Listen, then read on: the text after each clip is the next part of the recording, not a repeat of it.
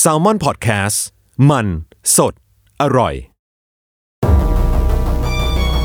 ทฤษฎีสมคบคิดเรื่องลึกลับ สัตว์ประหลาดฆาตกรรม ความลี้ลับที่หาสาเหตุไม่ได้ เรื่องเล่าจากเคสจริงที่น่ากลัวกว่าฟิกชั่น สวัสดีครับ ผมยศมันประพงศ์ ผมธัญวัฒน์อิพุดม นี่คือรายการ Untitled Case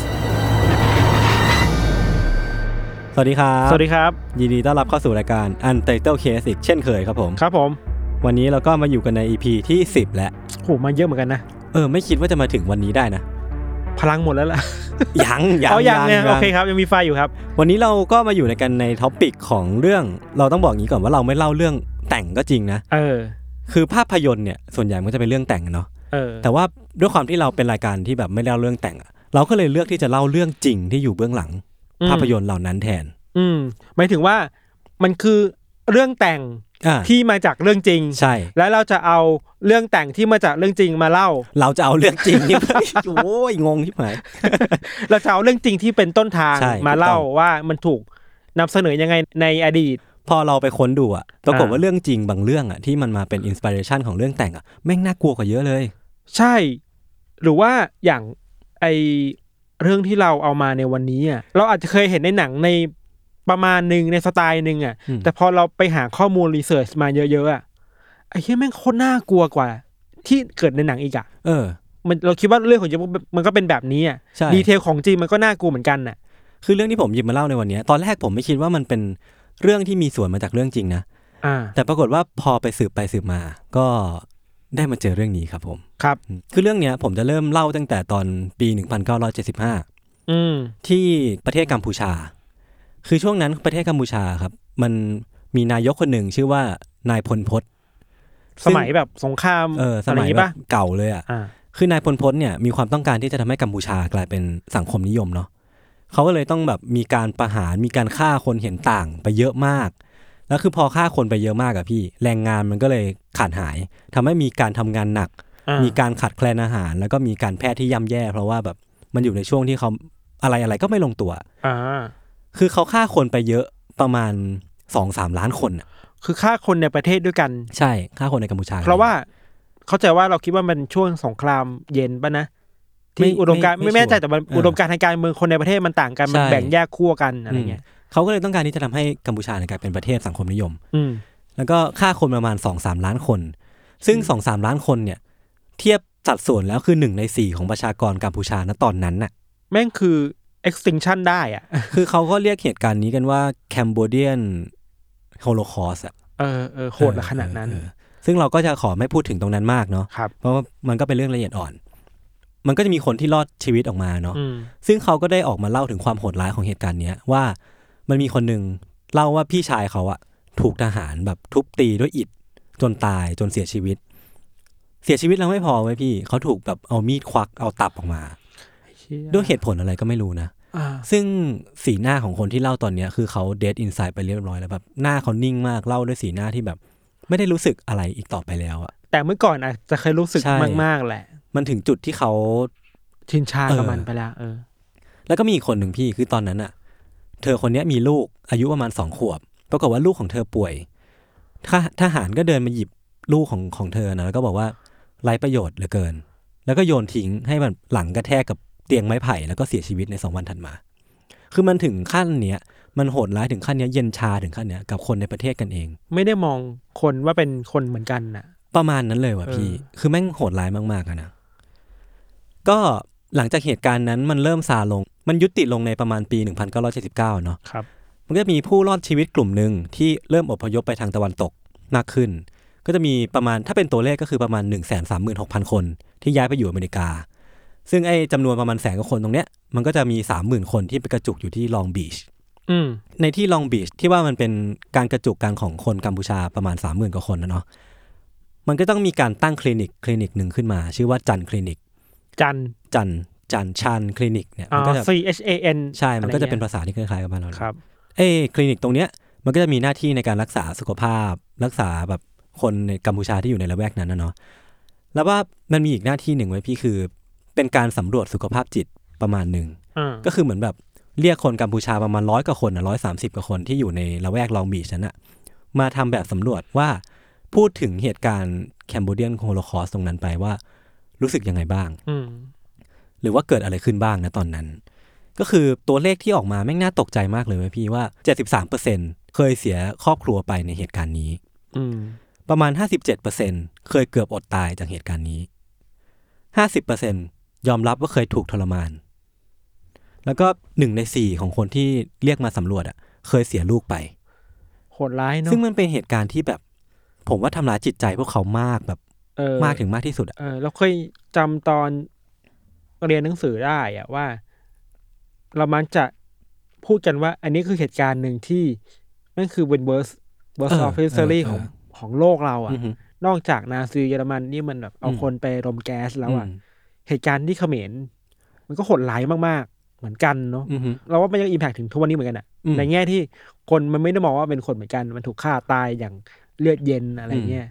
มันก็ไม่แปลกอ่ะที่คนมันจะแบบฝังใจขนาดนั้นอ่ะ เออไอการที่เราเรียนรู้ประวัติศาสตร์ จากการ อืม ที่ไปอ่านมาไปเสิร์ชมา หรือว่าเรียนรู้ในคลาสเรียนอ่ะ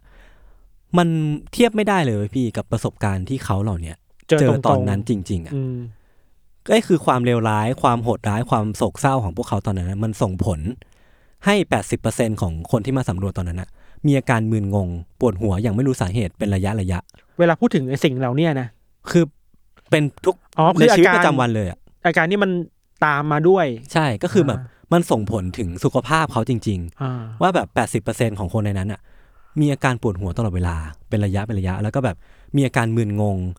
ส่งผลต่อการนอนทำให้นอนไม่หลับ แล้วก็แบบมีผลเรื่องความทรงจำถ้าให้เปรียบก็คือเหมือนแบบฝันร้ายนะตอนนั้นอ่ะ อืม มันยังตามมาหลอกหลอนพวกเขาอยู่อยู่จนถึงทุกวันนั้นน่ะนอกจากปัจจัยที่ในอดีตนะครับพี่ที่เขาเคยเจอในอดีตมาที่แคนเบเดียนะเนาะปรากฏว่าพอมาอยู่ที่เนี่ยที่อเมริกา ก็ไม่ใช่ว่าชีวิตเขาจะราบรื่นนะ เพราะว่า อืม มันก็ต้องมีเรื่องของการปรับตัว ไม่ว่าจะเป็นเรื่องของภาษาที่ว่าเขาไม่ใช่คนที่พูดภาษาอังกฤษมาก่อน แล้วก็เรื่องของความเชื่อด้วยพี่ คือคนเผ่ามงหรือว่าชาวเขมรชาวกัมพูชาตอนนั้นนะนะที่อพยพไปเขาจะมีความเชื่อเรื่องของอนิมิซึม ซึ่งเป็นเรื่องของความเชื่อเรื่องวิญญาณอะ อืม ซึ่งมันจะคลชกันกับความเชื่อของคนอเมริกาณตอนนั้น มันทำให้แบบทั้งอดีตทั้งปัจจุบันมันทำให้เขาซัฟเฟอร์มากๆอะซึ่งมัน อ่า ส่งผลต่อสุขภาพจิตเขาแบบอย่างมากเลย มันคือการเข้าไปอยู่ในสังคมแบบใหม่ ใช่ วัฒนธรรมแบบใหม่ที่ความคิดความเชื่อวัฒนธรรมมัน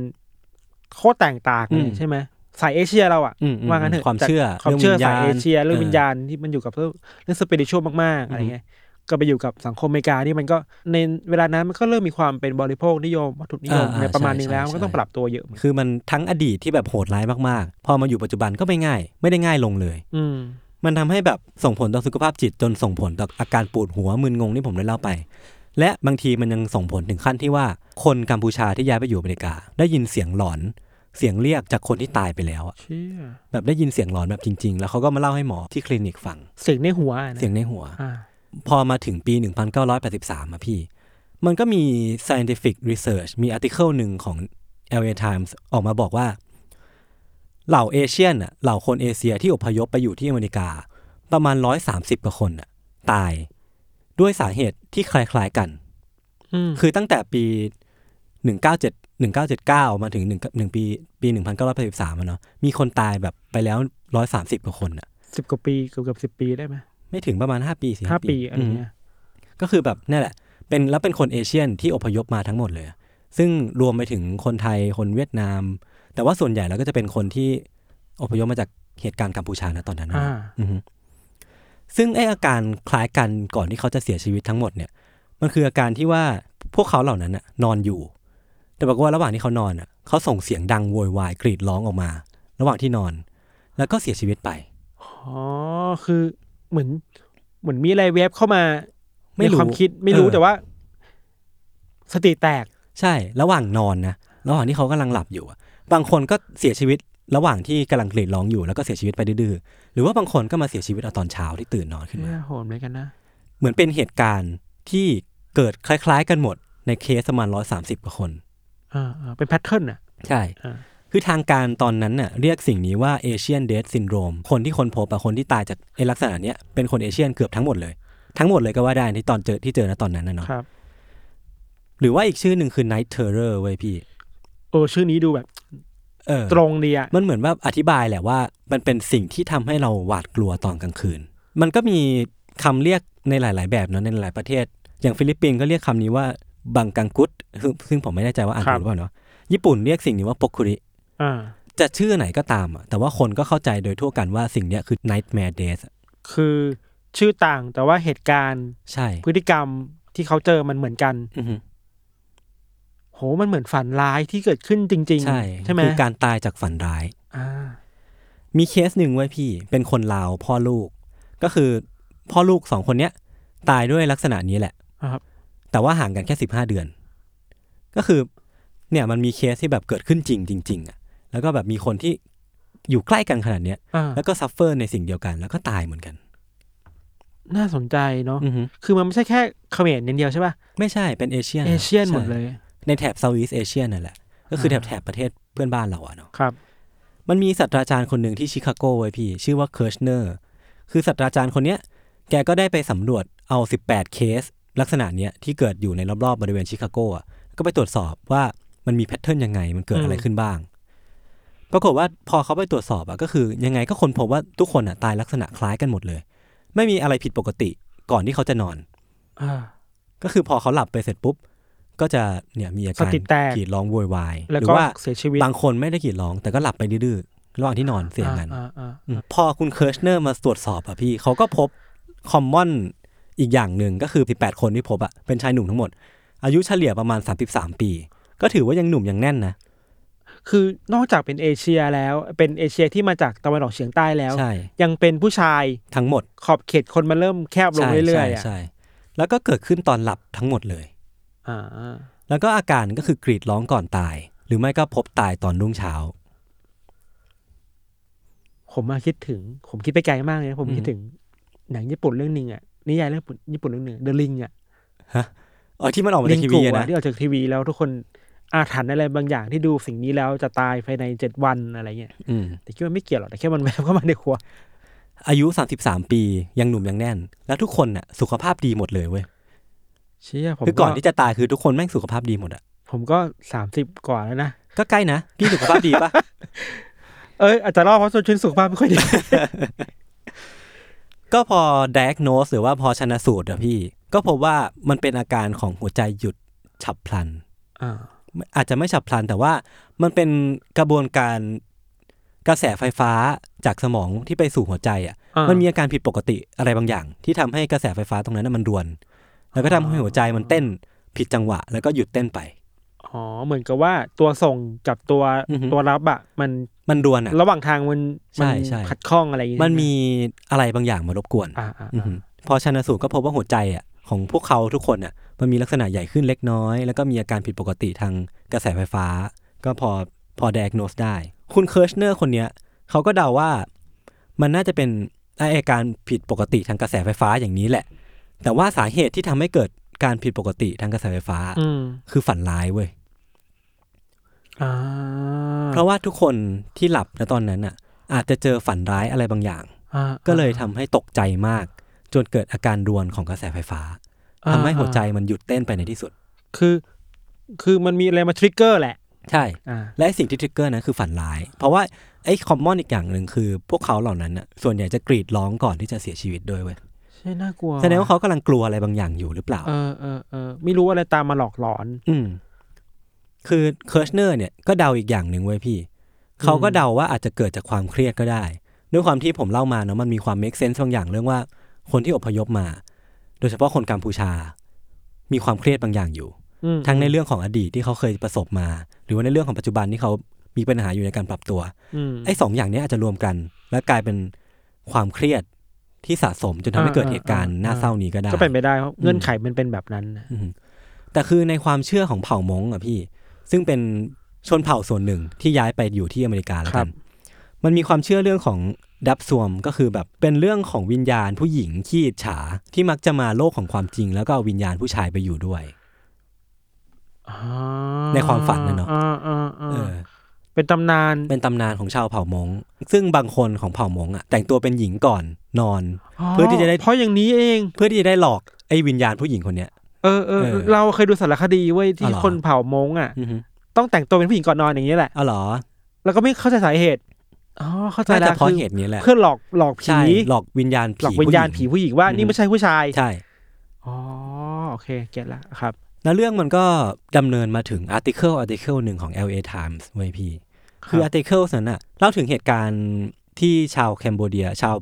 กัมพูชา อืม ย้ายมาอยู่ที่อเมริกาแล้วซัฟเฟอร์เหตุการณ์อะไรบางอย่างหนึ่ง แต่ว่าเขาเล่าถึงครอบครัวครอบครัวหนึ่งเว้ยพี่ที่มีลูกชาย คือลูกชายคนนั้นอะวันหนึ่งเขาก็เดินมาบอกพ่อแม่ไว้ยว่า ผมไม่อยากหลับเลย พอผมหลับแล้วอะมันจะมีตัวอะไรบางอย่างมาวิ่งไล่ผมในฝัน แล้วมันก็จะมาจับผมได้ ซึ่งมันเกือบจะจับผมได้อยู่แล้วอะเขาก็เลยไม่ยอมนอน ตื่นอยู่หลายวันอยู่อะปรากฏว่าแบบมีอยู่วันหนึ่งเขาก็ทนไม่ไหว ง่วงมากจนต้องหลับไป แล้วก็กรีดร้องตอนกลางคืน พอพ่อแม่มามาดูก็เสียชีวิตแล้วอะ สุดท้ายคือก็อยู่ในวนลูปไอ้แพทเทิร์น ใช่ ของซินโดรมแบบนั้น ใช่ เหมือนคนอื่น ใช่ น่ากลัวมากเลยนะ อืม คือถ้าเป็นเราเราคงก็เราก็ไม่กล้าที่จะฝันน่ะ อืม ไม่กล้าหลับด้วยอ่ะ อืมเพราะถ้าหลับแล้วอะมันจะมีตัวอะไรบางอย่างวิ่งไล่ตามเราในฝันอะ แล้วหลับแล้วไม่ถึงแล้วความฝันแล้วหนีความฝันไม่ได้อ่ะ ใช่เราไม่สามารถ ใช่ บั ไหม งคับตัวเองให้ฝันได้ หรือว่าบังคับให้ตัวเองไม่ฝันไม่ได้อะ ถ้าเจออย่างนั้นขอให้เจอในโลกความจริงดีกว่าวะวะ เออ มันจะพอวิ่งหนีไปไหนได้แต่ อ ใน ย่างน้อย ฝัน เรายัง มันหนีไม่ได้มันถูกกักไว้ในความคิดตัวเองอ่ะ เรายังสามารถไปขอความช่วยเหลือพ่อแม่ได้ แต่นี่เราไม่สามารถช่วยเหลือตัวเองได้เลย เราไม่สามารถควบคุมอะไรในฝันเราได้เลยเว้ยพี่ ไม่คือโลกปิดอ่ะ เออ ซึ่งไอ้อาร์ติเคิลเนี้ยของ LA Times อะมันก็ได้ไปถึงหูไปถึงตาของผู้กำกับคนหนึ่ง ครับ ชื่อว่าเวสคราเวน อ่า ซึ่ง ชื่อดังอยู่เหมือนกันนะ ซึ่งคุณเวสคราเวนเนี่ย เป็นคนกำกับเรื่องที่ชื่อว่า The Nightmare on Elm Street ก็คือ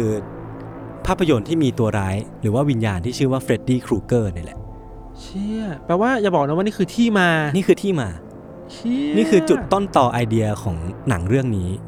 เป็นนี่คือจุดเริ่มต้นของไอ้วิญญาณที่ไล่ล่าคนในฝันร้ายนี่แหละ เชี่ย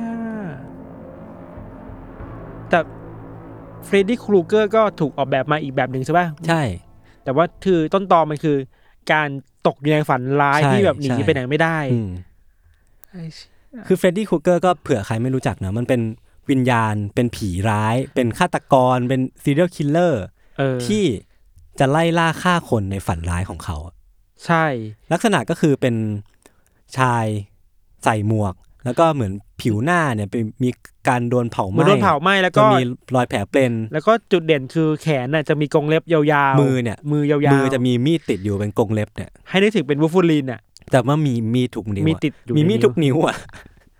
ก็เนี่ยแหละเนี่ยแหละคือที่มาของตัวละครนี้ไว้ยพี่ เออมิน่าล่ะ คือสมัยก่อนเวลาเราดูหนังเรื่องนี้อ่ะ อืม มันทำให้เรานอนไม่หลับเหมือนกันเว้ย อืม เพราะเรากลัวว่าเรากลับไปฝันแล้วเราจะเจอเฟรดดี้ครูเกอร์อ่ะ อืม ตามมาในฝันน่ะ เออ แล้วเราจะหนีไปไหนไม่ได้ อือหือ เออว่ามันก็เหมือนกับไอเอเชียน ใช่ ซินโดรม ไอ้ Asian Death นี่เลย Syndrome อ่ะ คือเหมือนตอนนั้นอ่ะ เขาออกมาบอกว่าที่มาที่เขารู้สึกว่าสนใจในเรื่องของการนอนหลับแล้วก็อาการฝันร้ายเนี่ย เพราะเขารู้สึกว่ามันเป็นสิ่งที่เราควบคุมไม่ได้เว้ยพี่ อ่า คนเราเกิดมา ธรรมชาติยังไง มันก็บังคับให้เรานอน เออ แล้วตอนนอนเราไม่สามารถบังคับให้ตัวเองไม่ฝันได้ เออออ มันเป็นสิ่งที่นี่แหละ พอเรานึกภาพตามว่าฝันร้ายมันเกิดกับเราได้ทุกเมื่อ แล้วแม่ง เออ เราฝันร้ายกันเกือบทุกวันอ่ะ แล้วหนีไม่ได้ไง ใช่เราหนีไม่ได้ มันเคยมีทฤษฎีที่บอกว่าเราจะเก็บเรื่องที่ไปฝันน่ะ อืม จากสิ่งที่เราเห็นล่าสุดก่อนนอนน่ะ เออเออเออ เราเชื่อทฤษฎีนี้เว้ย วิสิ่งที่เราทำคือ เวลาเราดูเรื่องหนังผีเสร็จอ่ะเราก็จะไปดูไอรอนต่อ นี่ เพื่อ เรื่อ ล้าง ง นี้ ตาหน่อย ตอนนี้ก็ได้เปิดเผยออกมาแล้วนะครับ ว่าพี่ทันก็เป็นโอตะหนึ่งคนนะครับ เหมือนมันต้องหาอะไรมาแบบมามาเคลียร์ส จะลงใจ มอง หน่อย มาทับ นึง ทับเลเยอร์ของ อืม ความจำหน่อยอ่ะ อือหือ อย่างน้อยก็ถึงจะฝันหาเรื่องผีก็เอาเอเอาไอรอนเข้าไปหน่อย อืม นิดนึงก็ยังดีวะอะไรเงี้ย คือไอ้ที่มาของเฟรดดี้ครูเกอร์เนี่ย มันมีอีกสองเกร็ดเล็กๆหนึ่งไว้ยพี่ คือ ครับ นอกจากเรื่องความหลงไหลในการฝันร้ายของคุณชาเวสคนนี้แล้วอ่ะ อืม เขาก็ยังเอาปมในใจของเขาตอนเด็กๆ มาเป็นส่วนหนึ่งในการสร้างตัวละครนี้ด้วย อืม คือเมื่อตอนเขาเรียนอ่ะ มีนักเลงอยู่คนหนึ่งชื่อว่าเฟร็ดครูเกอร์ ครับ เป็นคนที่ชอบแกล้งเขาอ่ะ ตอนเด็กๆเขาเลยเกลียดคนนี้มากกับแค้นคนนี้มากก็เลยมาตั้งเป็นชื่อตัวละครเฟรดดี้ครูเกอร์นี้ในที่สุด อืม แล้วก็สาเหตุที่ว่าทำไมเฟรดดี้ครูเกอร์ถึงต้องใส่หมวก แล้วก็ใส่เสื้อคลุมอย่างนั้นนะครับ คือตอนเด็กๆของคุณชาเวสเนี่ยเขาเคยเจอคนเมาคนหนึ่งที่ เหมือนเดินเข้ามาหาเขาด้วยท่าทางที่มีพิรุษอะจนเขากลัวมากจนต้องรีบวิ่งขึ้นไปตามพี่ชายให้ลงมา แต่แต่ปรากฏว่าพอพี่ชายลงมาเขาก็ไม่เจอคนมาคนนั้นแล้วอะแต่ปรากฏว่าไอเหตุการณ์เนี้ยมันเป็นเหตุการณ์ที่ทำให้คุณชาเวสมีปม ผม ในนเด็ กลัว ใช่ กลัวคนรูปร่าง อืม ลักษณะแบบนี้ไปแล้วอะไรอย่างเงี้ยเหรอ อือฮึ เชี่ยเฮ้ยสนุก เราว่าบางทีสิ่งที่เกิดขึ้นในทวีปโลกหนึ่งอ่ะ อืม มันกลับกลายเป็นต้นตอของ pop culture เรียกว่า pop culture ก็ได้แหละเนาะ ก็มันก็เป็น เออมันส่วนส่วนหนึ่งของ pop culture ควบคู่กับเจสันนั่นแหละ ถ้าเราพูดถึงปีศาจร้ายในอเมริกา อืม ในฮอลลีวูดอ่ะ ยุคหนึ่งยุค 90 70 80น่ะมันก็ต้องเฟรดดี้ครูเกอร์เจสัน ไอชายสเปย์อ่ะ อ่าชักกี้ ชักกี้อ่ะอันนี้ เออ คือแบบเบอร์ต้นต้นน่ะ ไอคอนิก ไอคอนิกแล้วก็ เอออี อีกคนหนึ่งของเวสคาเวนคือไอตัวสครีมอ่ะ อือหือ ไอ้หน้ากากสครีมอ่ะ อ๋อ เออเนี่ยแหละ อันเนี้ไอคอนิกของแบบผีวิญญาณเมื่อปีประมาณ 90 แบบ หนัง 90 สยองขวัญของอเมริกาในยุคนั้นน่ะ เออ มันต้องมี เออ สิ่งเหล่านี้ครบ อือ ครบ ฮึ กันอะไรอย่างเงี้ยครับ จริง ๆ แล้วอะไออาการเอเชียนเดสซินโดรมอะพี่ ครับ จริง ๆ แล้วมันมีคำอธิบายนะ ในปัจจุบันเนี่ย อ่า คือมันเป็นกลุ่มอาการหนึ่งของบรูกาดาซินโดรมเขาเรียกกลุ่มอาการนี้ว่า sudden unexpected nocturnal death syndrome หรือว่าตัวย่อก็คือ SUNDS คือมันเป็นอาการที่เรานอนหลับอยู่ แล้วเราก็หัวใจล้มเหลวฉับพลัน แล้วก็เสียชีวิตไป แล้วมันมีคำอธิบายไหมนะว่าทำไมต้องเป็นเอเชียทำไมไม่ใช่ยุโรป คำอธิบาย เมริก ที่ว่าทำไมต้องเป็นเอเชียก็คือว่า ไอเหตุการณ์เนี้ย หรือว่าไอไอซินโดรมเนี้ยมันสืบต่อกันผ่านเจเนติกไว้ยพี่ ไม่ถึงคนสายเอเชีย ใช่ ก็คือคนสายเอเชียก็จะมีจีน มียีน มีโครโมโซมอะไรบางอย่างที่จะ อ่าอ่า ทริกเกอร์ อ่า ไอตัว อ่าอ่า ตัวซินโดรมตัวนี้เกิดขึ้นมาได้ ซึ่งภาษาภาษาไทยเราก็เรียกสิ่งนี้ว่าไหลาตายนี่แหละ อ่าไม่ถึงว่านอนแล้วหาย นอนแล้วแบบ ชีวิตหายไปเลย นอนแล้วว่านอนแล้วอ่ะอยู่ดีกระแสไฟฟ้าที่ส่งมายังหัวใจอ่ะมันผิดปกติทำให้หัวใจเต้นเร็วผิดปกติ แล้วก็ส่งผลให้หัวใจล้มเหลว เออ ในที่สุด น่ากลัวว่ะ สิ่งแรกที่เราฟังเรื่องยศคือว่าเดี๋ยวจะหาเว็บแล้วจะทำป้องกันยังไง โคตรกลัว เฮ้ยวิธีป้องกันคือ มันมีวิธีหนึ่งไว้ยพี่คือแบบฝังเครื่องกระตุ้นหัวใจฉุกเฉินอ่ะเข้าไปในหัวใจเว้ย เป็นไอรอนแมนเหรอ อะไรประมาณนั้นอะแล้วก็คือแบบไอ้อาการเนี้ย ถ้ามันไม่ได้รับการ CPR อย่างเร่งด่วนอะยังไงก็เสียชีวิตเว้ยพี่ มันจะเป็นโรคฮิตในยุคนี้ป่ะนะ ก็ยังเราเรายังได้ยินข่าวว่าก็มีคนเป็น ก็ อ มี ยู่ คน นะ เป็นอยู่บ้าง ก็สำหรับเรื่องที่ผมเตรียมมาในวันนี้ก็จบไว้เพียงเท่านี้แล้วกัน ครับ สำหรับในเบรกหน้าพี่ธันจะเตรียมเรื่องอะไรมาเล่าให้ทุกคนฟังจะน่ากลัวของผมหรือเปล่า ก็ไปรอฟังกันได้ ทำไม นะครั คุ บ ณต้องบิวขนาดนี้ ครับ เดี๋ยวเจอกันเบรกหน้าครับ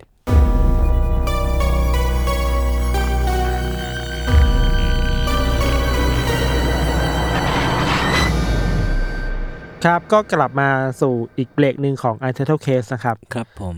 เรื่องของเราที่หยิบมาในครั้งนี้เนี่ยยศ คือที่ผ่านมาเราสามารถเราจะพูดถึงเรื่องอเมริกา เออเออ ญี่ปุ่น อเมริกาซะเยอะอะคราวนี้มายุโรปบ้างเว้ยตื่นเต้นมากเลยเพราะครั้งแรก พี่ไม่ได้เล่าเรื่องยุโรปเลยเหรอ ไม่ค่อยแตะเท่าไหร่อะ เออ แปลกๆเหมือนกันเพราะอะไรไม่รู้ าลองลอง คราวเนี้ยครับ มันเป็นเรื่องราวของผู้หญิงคนหนึ่ง อืม เขาชื่อว่าแอนนาลิสมิเชลเรียกว่าแอนนาลิสแล้วกันเนอะ อืม เขาเป็นคนเยอรมันครับ เกิดประมาณปีหนึ่งเก้าห้าสองอะไรเงี้ย อ่าฮะ ยุคนั้นนะนะ ก็เป็นครอบครัวที่ก็ค่อนข้างแต่เป็นชนชั้นกลางเนี่ยพ่อก็เป็นช่างไม้แม่ก็เป็นแม่บ้าน อืม ก็พอมีเงิน พอมีฐานะนิดหน่อยอะไรเงี้ยอยู่รอดได้สบายๆอะไรเงี้ย อ่าฮะ แล้วก็ครอบครัวเนี่ยเป็นครอบครัวที่นับถือศาสนาคริสต์นิกายแคทอลิก อืม อันนี้คือแค่แบ็กกราวน์นะแค่นี้พอ มันเริ่มมีสิ่งแปลกๆ เกิดขึ้นกับครอบครัวนี้เว้ย อืม กับตัวของแอนนาลิสอะในตอนที่เธอประมาณสักอายุสิบเอ็ดปีอะตอนแรกครอบครัวก็นึกว่าเป็นอาการไม่สบายธรรมดา แต่อยู่มาคืนหนึ่งแอนนาลิสมีอาการชักกระตุกอะ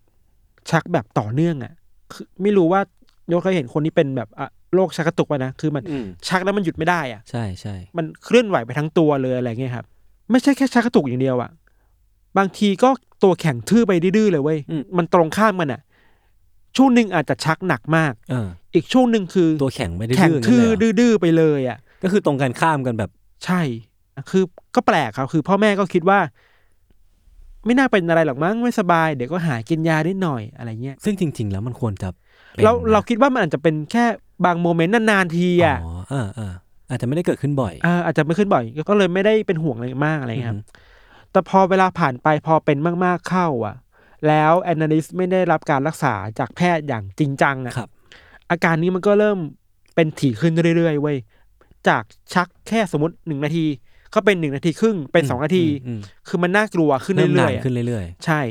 จนสุดท้ายก็ต้องไปหาหมออยู่ดี ตอนแรกที่แปลกมากเลยเว้ยคือว่าหมออ่ะไปสแกนสมองของเขาอ่ะ ๆ อืม กลับไม่พบอาการผิดปกติเลย อืม สมองปกติดีเหมือนเดิมทุกอย่างอะไรเงี้ย ก็กลับบ้านมาก็ยังไม่รู้เป็นอะไรก็เอากินยา อืม เขาเรียกว่านะรักษาตามอาการ อ่า น่ะ ยังหาสาเหตุไม่ได้ ส่วนใหญ่หมอก็จะบอกให้รักษาตามอาการไปก่อน ใช่ครับ เวลาก็ผ่านไปจนอนาลิสอายุประมาณสักสิบหกปีอ่ะ กลับเจอกับเหตุการณ์ที่มันทำให้อนาลิสสติแบบหายไปอ่ะ อืม คือมันช็อกอ่ะ มันช็อกแล้วมันกระตุกอ่ะ แต่การช็อกครั้งนี้มันทำให้เขาเรียกว่านะ lost conscious แหละ เออเออ หลุดไปอ่ะ คือสติตัว ฮะ หลุดหายไปเลย หลุดหายไปช่วงเวลาหนึ่ง อ่า อ่ะ ฮะ เขาก็ไม่รู้ว่าเกิดอะไรขึ้นตัวเองเว้ย อืม แต่ว่าในคืนนั้นน่ะ ของการช็อกครั้งใหญ่ครั้งนั้นน่ะ อืม แอนนาลิสบอกว่า ในระหว่างที่เธอนอนอยู่อ่ะ รู้สึกเหมือนมีคนตัวใหญ่ๆอ่ะ อืม เอามือมากดทับหน้าอกตอนที่เธอนอนอยู่อ่ะ เออ บนเตียงเว้ยแน่นมากจนหายใจไม่ออก อืมอืม จนต้องแบบร้องให้คนช่วยอะไรเงี้ย อืม แต่เธอก็ผ่านมันมาได้ ก็จะไม่รู้ว่าเกิดขึ้นอะไรอยู่ดีเว้ย เออ มันอาจจะเป็นแค่ความฝันครั้งหนึ่ง ก็เป็นไปได้หรือว่าอาจจะเป็น after shock ของอาการนั้นน่ะ เออเออ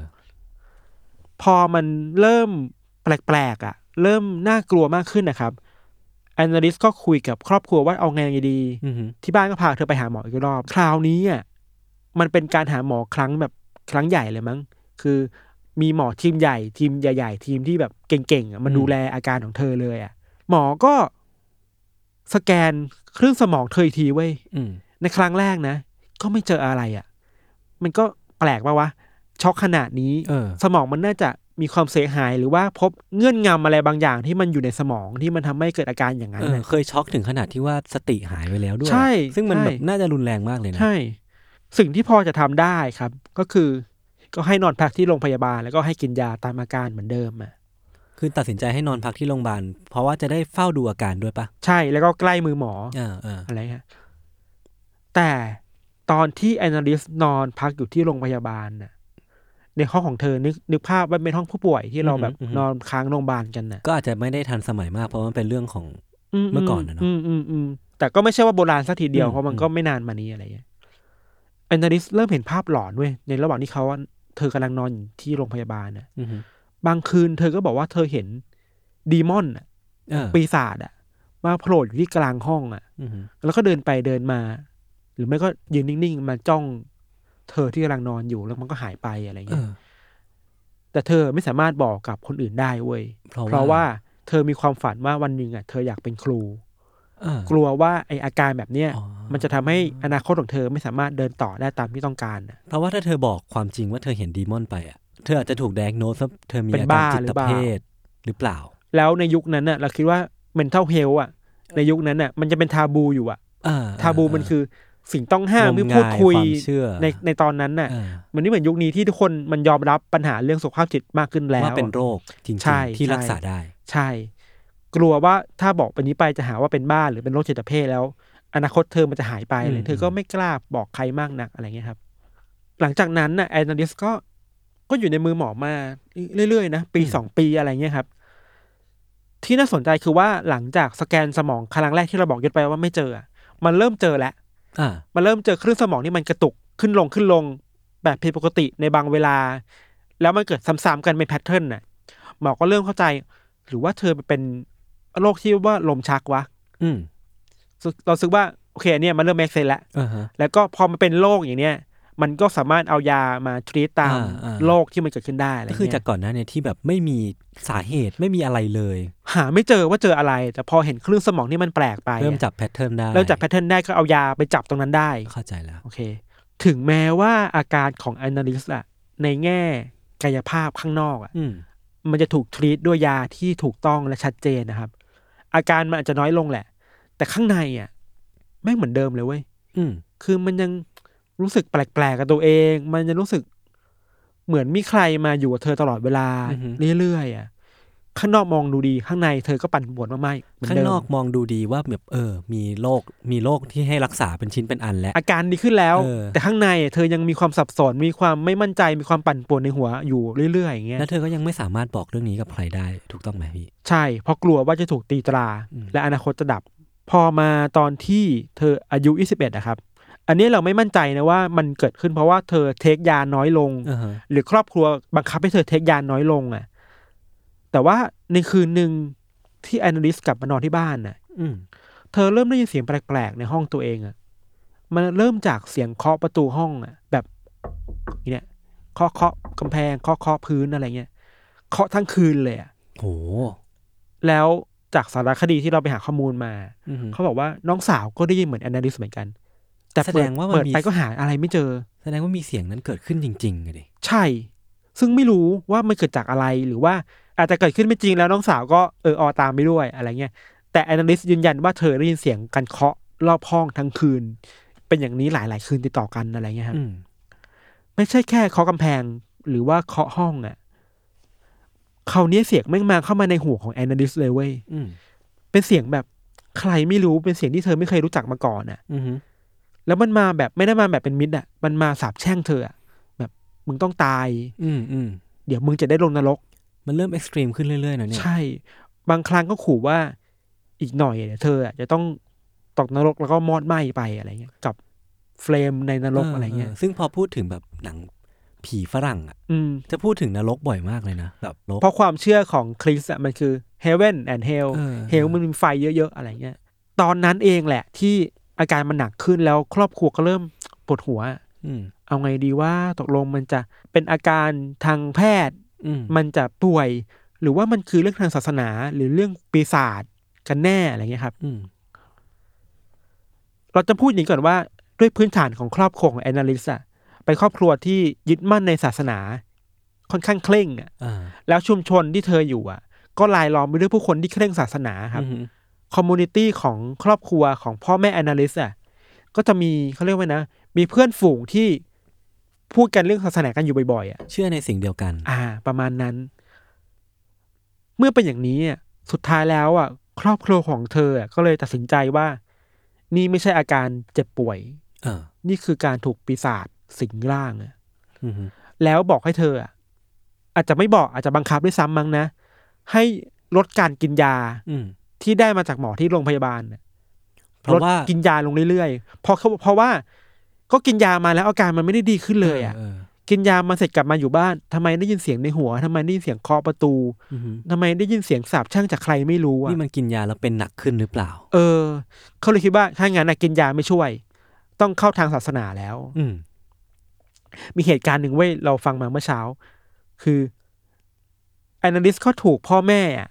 ฝากฝังกับเพื่อนบ้านน่ะ อืม ว่าให้ไปทัวร์ทัวร์สถานที่สำคัญทางศาสนาด้วยกันน่ะ อืม เธอก็นั่งรถทัวร์จากประเทศเยอรมันนะครับไปอิตาลี อืม เพื่อไปเราคิดว่ามันน่าจะเป็นสถานที่ศักดิ์สิทธิ์ทางศาสนาของเขาตามความเชื่อของเขาอะ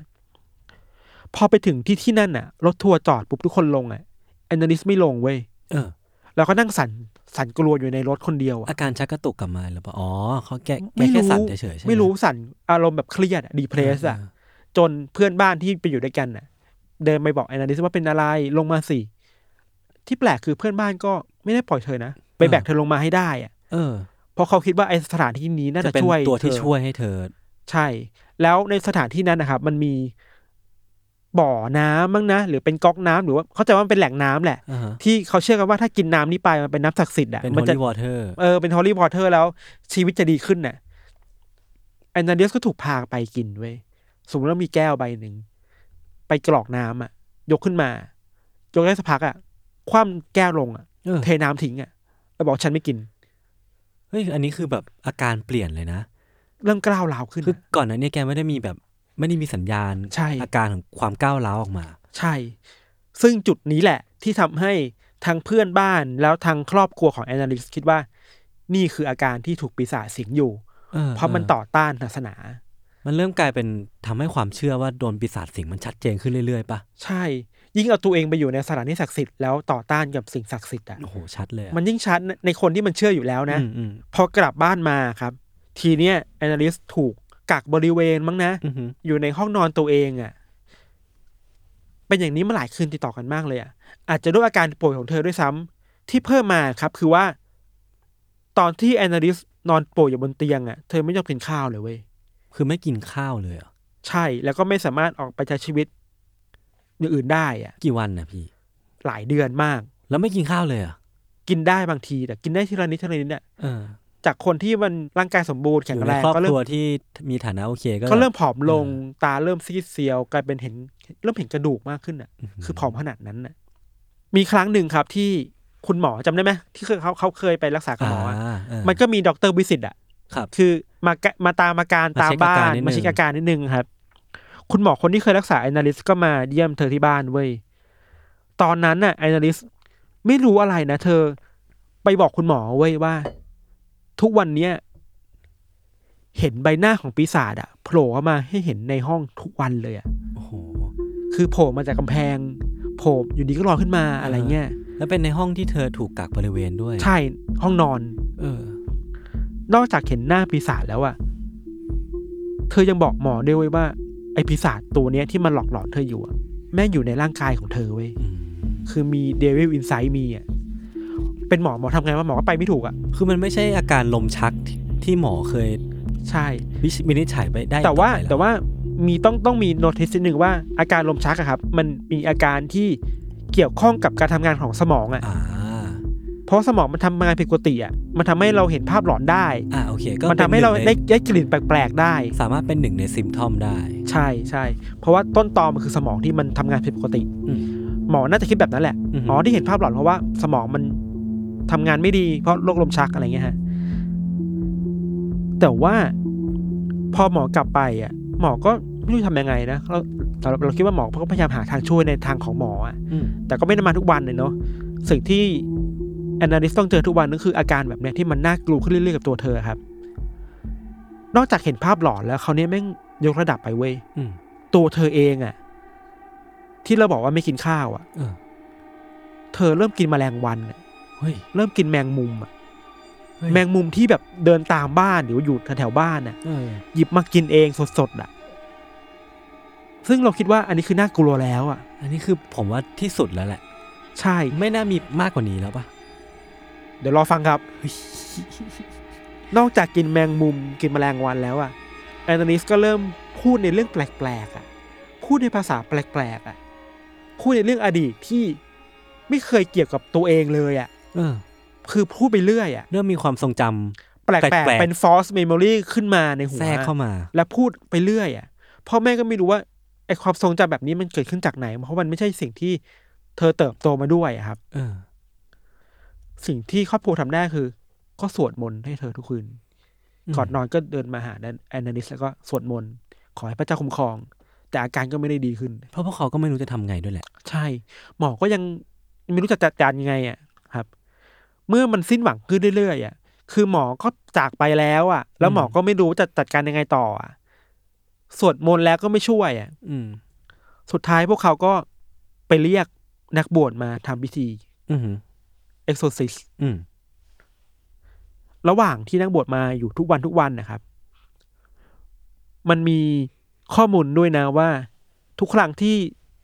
แอนนาลิสเห็นนักบวชหรือว่าเห็นรู้ตัวว่า แม้จะมีพฤติกรรมเกิดขึ้นน่ะ เธอก็เริ่มก้าวร้าวมากขึ้นน่ะ เริ่มพูดจาแบบท้าทาย คืออาการเหมือนตอนที่เธอได้ไปสถานสถานที่ศักดิ์ ใช่ สิทธิ์เหล่านั้นกลับ ใช่ มาอีกรอบหง มันกลับมาเว้ย เริ่มท้าทายความเชื่อของคนอื่น เริ่มดูหมิ่นเหยียดหยามศาสนา อือหือ เริ่มหยาบคายอ่ะ ซึ่งพ่อแม่ของเธอก็แปลกใจมากคือ ลูกของฉันไม่เคยเป็นอย่างนี้มาก่อนอ่ะ ประ เป็น คบ คน ประห ที่ งม ดีอ่ะ เลี้ยงมาในครอบครัวที่ดี ใช่ความเชื่อก็ปกติมากอ่ะอยากเป็นครูด้วยซ้ำไปอะไรเงี้ยครับ คือมันมีสถิติหนึ่งครับ ที่บอกว่าระหว่างปี 1975 ถึง 76 อ่ะ มันมีพิธีไล่ปีศาจเกิดขึ้นน่ะ เกือบเจ็ดสิบ70 ครั้งอ่ะ กับแอน a ลิสเนี่ยเหรอ กับเธออ่ะ โอ้โห เฉลี่ยสัปดาห์ละครั้งสองครั้ง แล้วแต่ละครั้งอ่ะ กินเวลาประมาณหนึ่งถึงสี่ชั่วโมงอ่ะ โอ้โห คิดดูสิคือ ถ้าเราเป็นคนป่วยแล้วนอนเรานอนอยู่บนเตียงอ่ะแล้วมี อือฮึ คนมาทำพิธีอะไรไม่รู้กับเราอ่ะ สี่ชั่วโมง สี่ชั่วโมงเป็นอย่างมากอ่ะ ประสาทแดกนะเว้ย เออ เครียดนะเว้ย มันมันดีเพรสนะ ต่อให้ไม่เป็นอะไรก็เหอะ มี เออ มีโอกาสเกิดโรคประสาทเกิดขึ้นได้อะ ใช่ แล้วในช่วงระหว่างที่มันเกิดพฤติกรรมเหล่านี้เกิดขึ้นน่ะ พฤติกรรมของไอนาลิสก็โหดยิ่งกว่าเดิมอีกเว้ย เริ่มโหดขึ้นเรื่อยๆใช่ไหม ใช่ ตอนเนี้ยเริ่มทำร้ายตัวเองแล้วอ่ะ โอ้โห เอาหัวโขกกำแพง จนเลือดออก จากเคยก้าวร้าวเฉยๆพูดทางวาจา ใช่ คราวนี้มีทางกายมากขึ้นใช่ไหม ใช่ เอาหัวโขกตัวเอง เริ่มทำร้ายตัวเอง เริ่มกัดคนที่เข้ามาใกล้อะ เชี่ย กัดพ่อแม่เธอด้วยซ้ำอ่ะ เออ จนสุดท้ายแล้วพ่อแม่ต้องเอาแอนนาลิสไปผูกกับเตียงอ่ะ เพื่อไม่ให้เธอทำร้ายใครอีกอ่ะ อืมอืมอืม แล้วก็ต้องนอนท่านั้นโดยที่ถูกมัดมือ อืม กับเตียงเอาไว้อะไรเงี้ยครับลองนึกสภาพคนเราดิ เออ กินข้าวก็ไม่ได้ ถูกมัดมือ ถูกใครก็ไม่รู้มาพูดอะไรไม่รู้ตรงคืนทุกวัน สี่ชั่วโมง สี่ชั่วโมง ต่อวัน ร่างกายก็ย่ำแย่ครับ มันมีช่วงหนึ่งเว้ยที่ เธอไม่กินข้าวเลยอะ อืม แล้วเธอบอกกับไม่แน่ใจว่าเป็นหมอที่มาเยี่ยมอีกครั้ง หรือว่าบอกกับพ่อแม่นะว่า ที่เธอไม่กินข้าวอ่ะ เพราะมันไม่ให้เธอกินข้าวเว้ย มันเนี่ยคือใคร มันที่อยู่ในร่างกายเธอไม่ให้เธอกินข้าวเว้ย เหี้ย ไอ้ที่เราฟังประโยคนี้เลยแบบเชี่ยโคตรน่ากลัว เอ ว่ะ อ คือเธอเชื่อจริง ๆ ว่ามันมีอะไรบางอย่างอยู่ในร่างกายตัวเองอะครับ มันเป็นความเชื่อที่บังคับ ให้เธอไม่กินข้าวได้อะ ใช่ แล้วในณเวลานั้นเองอ่ะ ที่พ่อแม่เริ่มคิดว่าในบางเวลา เขาไม่ได้พูดกับแอนนาลิสแหละ อืม และแอนนาลิสที่เห็นตรงหน้าเขาอะไม่ใช่ลูกสาวของเขาอีกต่อไปแล้วอะมันคืออะไรไม่รู้อะ เออ มันคือซัมติงที่มีเสียงที่ไม่ใช่ลูกสาวเขาอีกต่อไปอะ เออ ในช่วงที่ไล่ผีอะผู้นักบวชที่เขามาครับเขาก็อัดเสียงการสนทนาเอาไว้เว้ย อืม เดี๋ยวลองฟังกันดูครับว่าเสียงเขาจะเป็นยังไง Unreiner Geist, alles zu sagen. Ich bin nicht Unreiner. Sohnes und des Heiligen Geistes. Amen. Im Namen Jesu und im Namen Maria befehle ich dir, unreiner Geist, alles zu sagen. Im Namen des Vaters und des Sohnes und des Ja, das scheiß läuft ohne dich! Ja! คือมันเป็นเสียงที่ทำให้ผมอยากถอดหูฟังมากอะ ไม่ไหวอะ มันเหมือนมันไม่ใช่เสียงคนแล้วอ่ะพี่ ใช่ ตอนเราฟังเสียงนี้ครั้งแรกเราทองไส้เราปั่นปวดจะหมายคือแบบ นี่คนเหรอวะมันเหมือนสัตว์อะนี่ไม่ได้ว่าเขานะมันคือ ใช่ มัน ใช่ เสียง ใช่ คำราม ใช่ ของอะไรบางอย่างที่มันน่ากลัวมากอ่ะ แล้วไม่รู้เราคิดไปเองมันหรือเปล่า เสียงมันมาจากข้างในข้างในคนอีกอ่ะ มันดูมีความแบบเป็นเสียงที่ไม่ได้ออกมาจากการขยับปากอย่างเดียวอ่ะ มันดูมี คออะไรบาง เออ มันมาจากข้างล่างข้างใน ใช่ คอ ใช่ อีกที ใช่ อ่ะ มันมีหลายเทป จริง ๆ ถ้าทุกคนสนใจมันหาได้ใน YouTube นะครับ อือหือ มันมีหลายเทปที่เขาเขาแปลมาแล้วอ่ะ แปลไอ้การสนทนาเนี่ยหลายๆอย่างอ่ะ อ่าฮะ คือ analyst มั้งนะ พูดว่าตัวเองอ่ะ ถูกสิง แล้วก็ปีศาจที่พูดแทนเธอเธออยู่ในตอนนั้นน่ะ มันคือปีศาจที่เคยสิงอยู่ในฮิตเลอร์ เฮ้ย ขนาดนั้นเว้ย บางที analyst ก็พูดถึงจูดาสที่เคย จูดาส เป็น ที่เป็นคนทรยศ คนทรยศของ Jesus ของจีซัสที่ทำให้เกิดการเสียชีวิตอะไรเงี้ย อือหือ พูดถึงเรื่องในตำนานกรีกโบราณน่ะ ซึ่งมันอาจจะไม่เคยอยู่ในหัวสมองของ ไม่รู้ไปเอามาจากไหน ไปเอามาจากไหนอ่ะ อืม พูดท้าทายโป๊ป อือหือ พูดท้าทายคริสตจักร อืม ซึ่งมันขัดกับบุคลิกของแอนนิสมากอะนอก อือฮึ จากเสียงแล้วอ่ะ ถ้าเราอยู่ณเวลานั้นน่ะ เราก็ไปไม่เป็นเหมือนกันนะเว้ย อืม แต่ลองคิดดูดิว่าบาทหลวงอ่ะ หลายเดือนมากอ่ะ ที่จะเอาไอ้สิ่งนี้ออกจากร่างแอนนิสให้ได้อะครับ เออ เขาทำอย่างนี้มาต่อเนื่องต่อเนื่องต่อเนื่อง แต่ว่ามันก็ไม่มีอะไรที่เป็นสัญญาณว่ามันจะดีขึ้นเลยอะ อืมอืม พอมาถึงวันที่ 30 มิถุนายน 1976อะครับ อือหือ วันนั้นน่ะ มันมีเทปหนึ่งที่คนแปลมาแล้วแหละ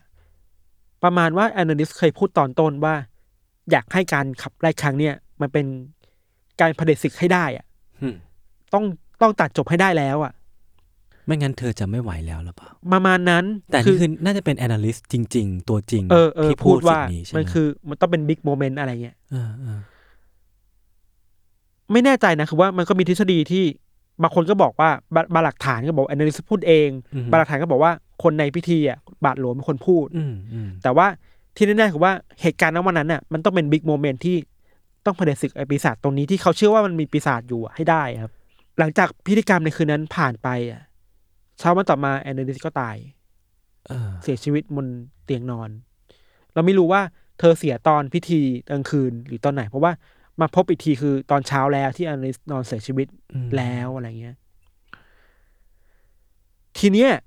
มมันเริ่มเข้ามาสู่โลกความจริงมากขึ้นเว้ย อือหือ เพราะมันมีคนตาย ใช่ แล้วมันมีเขาเรียกว่าอะไร มีพยานเห็นเหตุการณ์ มีหมอที่มา อือหือ วิสิตอยู่บ่อยๆ สุดท้ายแล้วคดีนี้ก็ไม่ถึงขั้นอายการอะเพราะว่าพอมันเป็นคดีแบบเนี้ยอายการต้องเป็นคนฟ้อง อ่าก็ต้องมีคือมีคนตายเกิดขึ้นอะนะ อ่า ในแง่กฎหมายก็ต้องมีการ ใช่ แล้วคนที่ถูกฟ้องอ่ะ อือหือ คือพ่อแม่ของแอนนาลิส เออ เป็นนักบวชสองคนนั้น อือฮึ ที่อยู่ในเหตุการณ์ เพราะว่าทำผิดในฐานที่เขาเรียกว่าอะไรอ่ะ ไม่ปล่อยให้แอนนาลิสอ่ะได้รับการรักษาอย่างถูกต้องอ่ะ อืม เหนี่ยวล้างชีวิตเอาไว้อ่ะ อือหือ ตอนอยู่ในศาลนะครับ ฝ่ายที่เป็นทนายของจำเลยอ่ะ พ่อแม่อะไรเงี้ยนะเขาเอาเทปเสียงเนี่ยที่เราฟังกันเมื่อกี้ อืม ไปเปิดให้ศาลฟังเว้ยศาลติ๊กตอกทันทีเลยอ่ะ อืม แล้วบอกว่าไร้สาระ อืม ซึ่งเราก็เข้าใจได้ปะนะ เพราะว่าในเชิงกก็เข้าฎใจได้ ในเชิงกฎหมายมันไม่มีกฎหมายไหนที่จะบอกว่า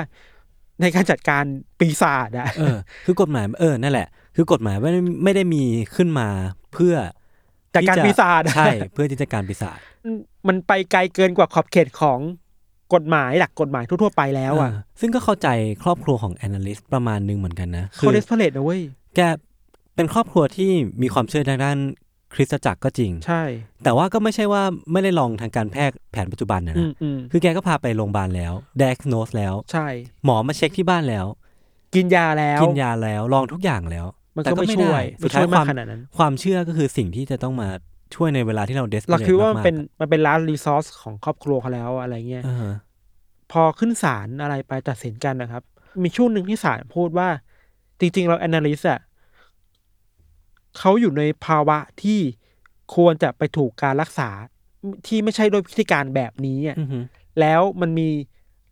การสู้ทางหลักฐานด้วยนะว่า ถ้าเธอไปหาหมอก่อนหน้านี้เดือนสองเดือนอะ เออ เธอจะรอดเว้ย เออ ยิ่งทำให้ไอการทำพิธีครั้งนั้นอะ ยิ่งเป็นเรื่องที่ไม่ make sense เลยอะ เข้าไปใหญ่อะ เออ แต่เราจะไปโทษคนที่อยู่ในเหตุการณ์นั้นก็ไม่ได้ คือ ไม่ได้ เราคิดว่ามันก็เดสเพลตพอสมควรนะ ใช่ มันก็สิ้นหวังพอสมควรนะ อืม ถ้าเขาไม่สิ้นหวังเขาคงไม่ทำอะไรแบบนี้หรอก ถูกต้อง อะไร ผม เงี้ย เข้าใจเข้าใจเลย เอออายการในฐานะที่เป็นคนฟ้องครับ เขาบอกเลยนะว่า นอกจากการที่การเอ็กโซซิสแบบนี้อะที่มัอือนฮึ ทำให้ไอริสร่างกายย่ำแย่แล้วอ่ะไอการพูดสตอรี่อ่ะเรื่องพระเจ้า ผู้เป็นเจ้า ปีศาจให้เธอฟังทุกวันทุกวันน่ะ จริง ๆ แล้วมันคือการทำให้เรื่องแบบเนี้ยมันแฟนตาซีมากขึ้นน่ะและแอนาลิสโอเคที่จะตอบรับอ่ะหนูว่า อืม มันไปเติมแฟนตาซีของคนน่ะ อ่า ตอนแรกอาจจะไม่เชื่ออะไรอ่ะ เออ แต่พอถูกเติมสตอรี่นี้เข้าเรื่อยๆอ่ะ เออ กับความเชื่อเรื่องศาสนาที่เธอมีอยู่แล้วแต่เดิมอ่ะ อืม มันทำให้เรื่องนี้มันแฟนตาซีอ่ะ เออ แล้วเธอก็พ่นออกมาเรื่อยๆเรื่อยๆเรื่อย เออ ๆตอบสนองกับสิ่งที่เธอได้รับมาอะไรเงี้ย ถ้าที่ผมเข้าใจคือ สุดท้ายอ่ะ แทนที่ความเชื่อตัวนั้นอ่ะ ความเชื่อในเรื่องของคริสตจักรหรือว่าพระเจ้าเนี่ย แทนที่จะเป็นตัวช่วยให้แอนลิสพ้นรอดปลอดภัยอ่ะ อืม กลับอาจจะเป็นต้นต่อหรือเปล่านะ ใช่ใช่ มันคือมันมีคนตั้งข้อสังเกตอย่างนี้ด้วยเหมือนกัน อีกในแง่หนึ่งคือว่ามันมีพูดกันถึงเรื่องการหยุดกินยา อืม มันมีแพทย์ผู้เชี่ยวชาญเรื่องสมองนะครับ เขาบอกว่าไอการหยุดกินยาแบบนี้อะมันทำให้อาการหลอนน่ะมันเกิดขึ้นซ้ำได้เรื่อยๆเว้ย มันเริ่มมาอ่ะอาการหลอนมันอาจจะหนักขึ้นชัดเจนขึ้นเรื่อยๆ ในทุกๆวันที่แบบไม่ได้กินยา เรื่องสมองที่มันเคยเกิดขึ้นน่ะ เสียงในสมองอ่ะ เสียงเก่าๆอ่ะ อืม มันก็จะกลับมา อืม เพราะมันมีแพทเทิร์นแบบเดิมไงที่เราเคยเล่าตอนแรกแพทเทิร์นขึ้นสมองนี่มันเปลี่ยนไปอ่ะ อือฮึ มันซ้ำเดิมตลอดอ่ะ เพราะฉะนั้นการหยุดกินยามันทำให้เสียงเก่าๆแบบนั้นมันกลับมา ภาพหลอนๆเก่าๆแบบนั้นมันกลับมา แล้วพอมันอีลุงตุงนางตรงเนี้ย มันมันซับซ้อนไม่หมดเลยอ่ะ เออ มันมีหลายเลเยอร์มากในเหตุการณ์นี้ว่า มันจะคลิสต์ศาสนา มันจะการหยุดกินยา หรือมันจะอะไรหรือมันมันถูกบ่มเพราะความคิดมายังไงอ่ะปริศนามากเลยเว้ยแม้แต่ตอนที่แอนนาลิสตายแล้วอ่ะ อืม เราจำไม่ได้ว่าผ่านไปกี่เดือนนะ มันมีแม่ชีไว้ยฝันว่า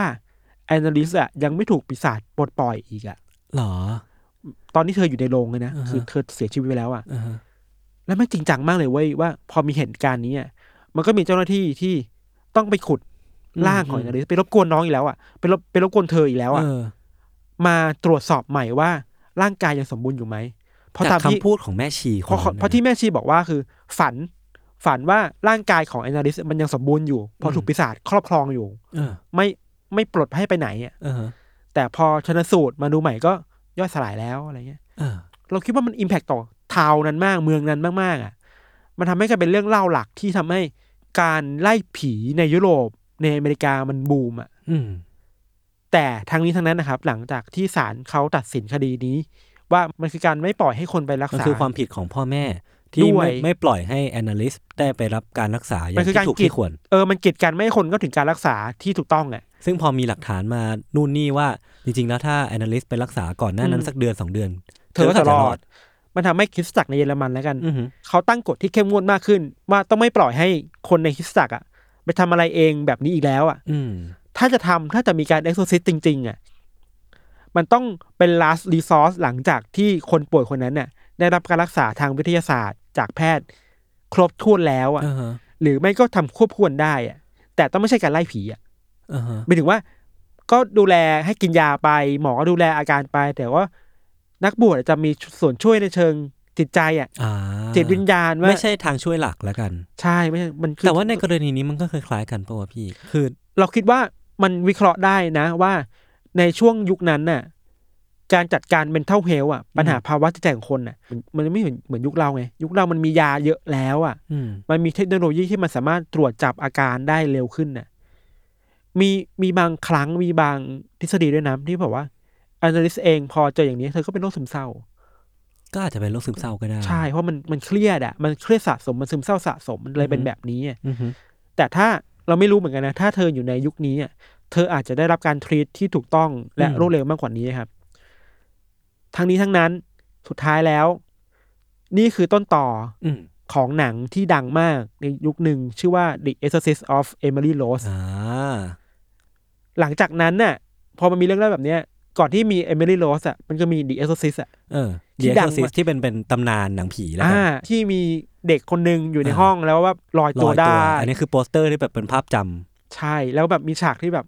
บิดตัวแล้ววิ่งลง อืมอืม วิ่งลง อืม บันไดอ่ะ ผีโยคะอะ เออหรือไม่ก็การเห็นภาพหลอนของปีศาจในบ้าน หรือการเปลี่ยนเสียงอ่ะ อ่า ไอ การ เสียง ปลี่น ไอเทปนี้ของของแอนาลิสอ่ะเป็นต้นทางเป็นไอเดียหลัก อ่า ของการทำหนังเนี่ยเอ็กโซซิสที่เสียงคนมันเปลี่ยนไป จากคนที่ผู้จาปกติ เออก ลายเป็น เสียงอะไรก็ไม่รู้ ปีศาจใน เออ question mark เออเพิ่งรู้อะเนี่ย คือคือผมรู้สึกว่าการเปลี่ยนเสียงมันเอฟเฟกตีฟมากเลยนะ อืม ในแง่การทำให้เรากลัว ไม่คิดเราฟังเรายังกลัวถึงตอนนี้เลยอ่ะ แล้วพี่ฟังไปกี่รอบแล้ว พี่ยังกลัวอยู่เลย กลัว คือผมเพิ่งฟัง ผมก็ยังกลัว มัน เพ ข ราะ อง ว่า จริงอ่ะ มันมันเหมือนมันไม่ใช่เสียงคนน่ะ แล้วยิ่งฟังเรื่องพี่ทันเล่ามาทั้งหมดเนี่ยคือ มันมีหลายช่วงมากเลยนะที่ผมแบบตังหงิดว่าเช่นนี่เรื่องจริงๆเหรอวะมันเอ็กซ์ตรีมมากเลยอะ ใช่ การที่แบบคนมันเปลี่ยนไปได้ขนาดนั้นอ่ะ เออคืออ่ะสมมติถ้าพูดในแง่ผี เออ ในแง่จิตวิญญาณในแง่ปีศาจมันก็น่ากลัวด้วยด้วยเรื่องของมันน่ะ อืม แต่ถ้าเราพลิกมองอีกมุมมาถ้าเราคิดว่าเขาเป็นคนป่วยล่ะ อืม แล้วเขาไม่เคยถูกรักษาอย่างจริงจัง อื อ่ะ ม เขาถูกระงับการกินยาด้วยการขังคนป่วยที่ป่วยหนักมากอยู่ใน อืม ห้องแล้ว ไม่ได้กินยาเลย อืม ไม่ถูกการทรีตด้วยวิธีการที่ถูกต้องเลย มันก็สามารถสร้างปีศาจได้ด้วยเปล่าวะ ก็จริง ใช่ไหม จริง มันไม่ใช่ปีศาจที่อยู่ในตัวเรา มันคือ การปล่อยให้คนต้องเผชิญโรคเจ็บป่วยเอง จน อืม สติเขามันไปแล้วอะ่ะ อือฮึ นี่ก็คือปีศาจแบบหนึ่งที่มนุษย์สร้างขึ้นนะ อืม มันน่ากลัวทั้งสองเวเลยอะ่ะ อืม ไม่ว่าจะเป็นเว mental health หรือเมดีมอนใน อืม question mark ก็ประมาณนี้ครับ คือมองเป็นเรื่องแต่งก็น่ากลัว ถือว่าเป็นเรื่องแต่งที่แต่งได้ดี ใช่ แต่ถ้าเป็นเป็นเรื่องจริง ซึ่งที่ที่พิธานเอามาเล่าเป็นเรื่องจริง ใช่ มันยิ่งน่ากลัวขึ้นมาอีกเว้ยเพราะว่ามันเป็นเรื่องจริงที่เกิดขึ้นกับคนจริง ใช่ ๆ และผมว่าก็เนี่ย EP สิบเนี่ย ที่เรื่องที่เราเอามาเล่าอ่ะเป็นเรื่องที่ตอกย้ำคอนเซปต์ของรายการเราได้ดีมากเลยนะครับ ว่าเรื่องจริงมันน่ากลัวกว่าเรื่องแต่งเสมอนั่นแหละ เพราะมันเกิดขึ้นกับเราได้จริง ใช่ ๆ เราอาจจะนอนแล้วเราเจะฝันร้ายก็ได้จริง ๆอะ่ะ อืม หรือว่าอาการแบบผีเข้าอ่ะ อืม มันก็น่ากลัวจริง ๆ นะ ในเชิงวิทยาศาสตร์อะ เออ อะไรเงี้ยครับ ก็ วันนี้ก็มีเพียงเท่านี้แล้วกันเนาะ ครับ วันนี้เราก็ลากันไปก่อน พบกันใหม่ใน u n t e r Case สัปดาห์หน้า EP ที่ 11 ครับ ว่าเราจะเอาเรื่องอะไรมาเล่าให้ทุกคนฟังอีก ติดตามได้ทุกช่องทางของ s ซ l m o n Podcast เช่นเคยนะครับผม ครับผม สวัสดีครับ สวัสดีครับ